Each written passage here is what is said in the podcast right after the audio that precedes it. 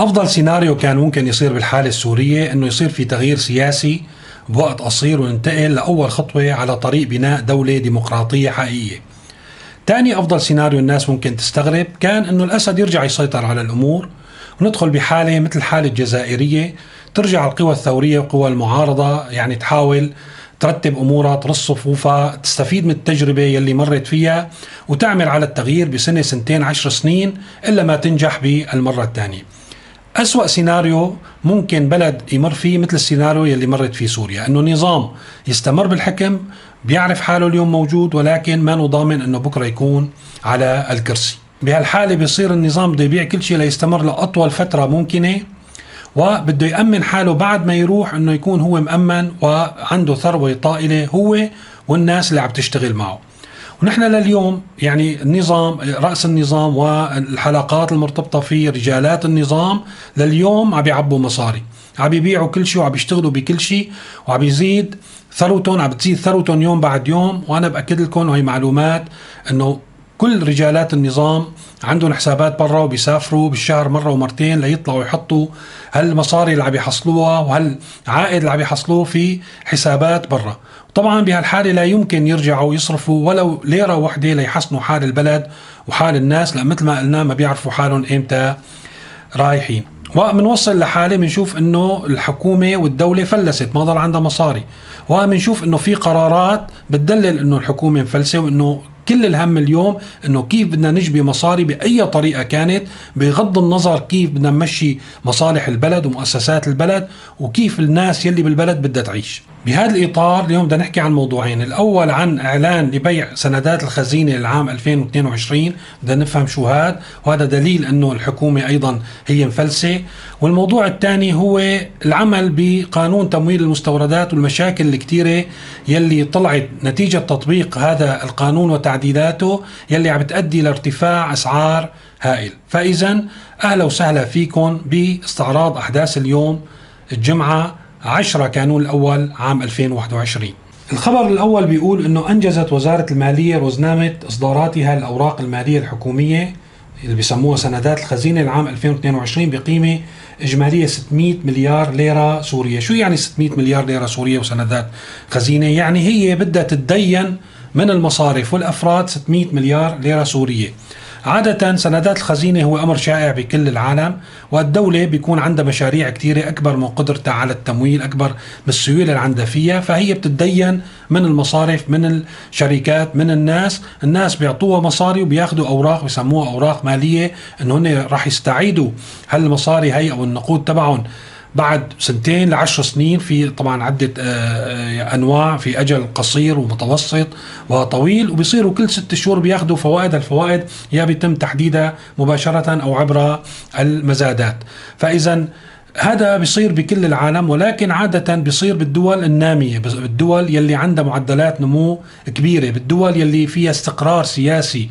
ومعروف يعني إنه هي الدولة حقيقية ما أنا دولة مارقة أو في حالة انهيار أو اليوم موجودة بكرة ما بتكون موجودة ما حدا بيستثمر بدولة الحقيقة بسندات الخزينه مثل سوريا. لأن مثلا شو بيعملوا؟ بيعملوا مثلا قطار أنفاق بيعملوا سكك حديد بيعملوا مرافق.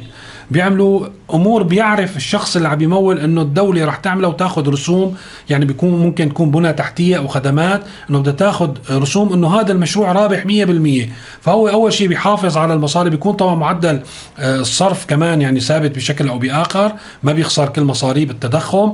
فهو بهالحالة بيكون نوع من الاستثمار الآمن إلى حد كبير. بيحافظ على رأس ماله وبيحصل ارباح بيعيش فيها كل ست شهور بياخذها مرة. ولكن نحن مثلا في هذا الموضوع طرحوه بال 2010 خلينا نسأل حالنا الناس اللي حطوا أو يلي اشتروا سندات الخزينة بال 2010 لأن هو بيكون بالليرة السورية. شو صار فيهم اليوم؟ بهذا التضخم وقت كان الدولار يساوي 50 ليرة اليوم الدولار بيساوي 3500 قد ما أخذوا فوائد رح يكونوا خسرانين خسرانين والحقيقة اليوم ما حدا رح يشتري سندات الخزينة هي بكيفه.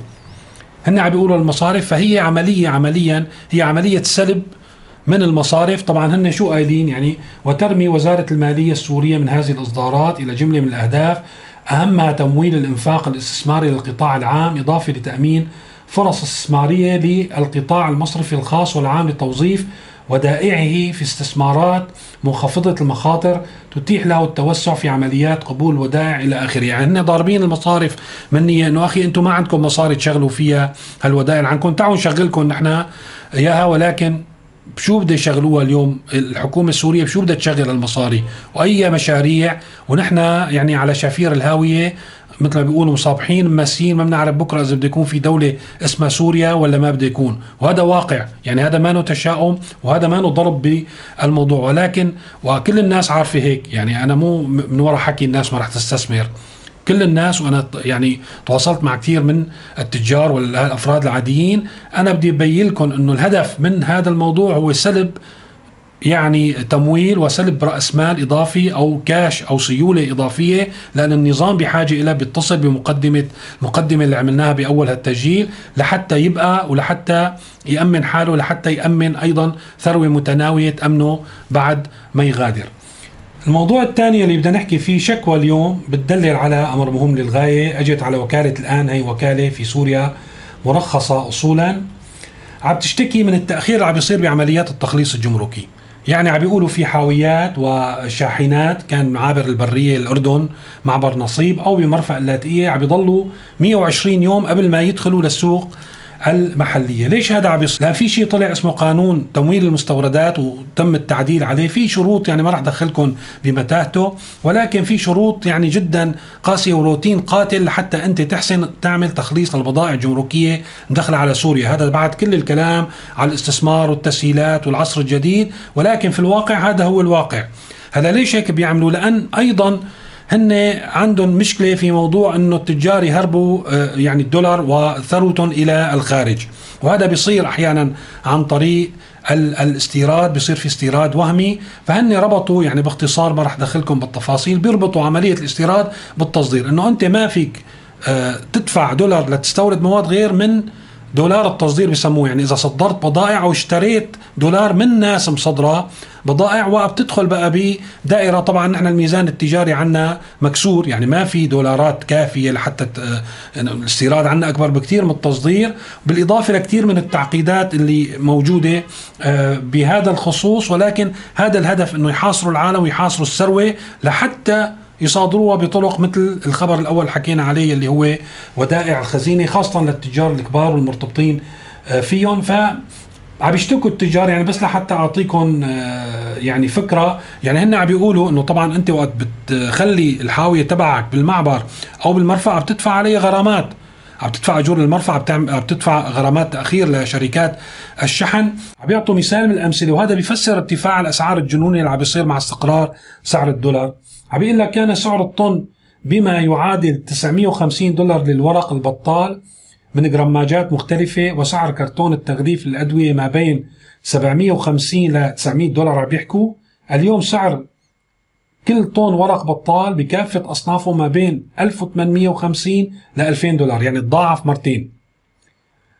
وسعر كرتون التغليف بين 1700 ل 2700 بيقولوا سبب الارتفاع وعدم توفر بضائع في مستودعات التجار مما اضطرهم إلى رفع الأسعار وبالتالي بعض التجار الكبار تضاعفت ثروتهم بمقدار 100% اللي عندهم يعني هن بضائع أساسا ومخزنينها. وكل يوم يدفع التاجر 30 يورو غرامات. تأخير عم بيقولوا في 12 ألف حاوية على ذمة آه، وكالة آه، الآن. متأخرة بالتي غير الشاحنات اللي متأخرة بمعبر نصيب. وهذا بيسبب موضوعين مثل ما قلنا. نقص في المواد وبالتالي وقت بيصير في يعني زيادة في الطلب ونقص في العرض بتغلى الأسعار وهذا الشيء اللي عم بيصير.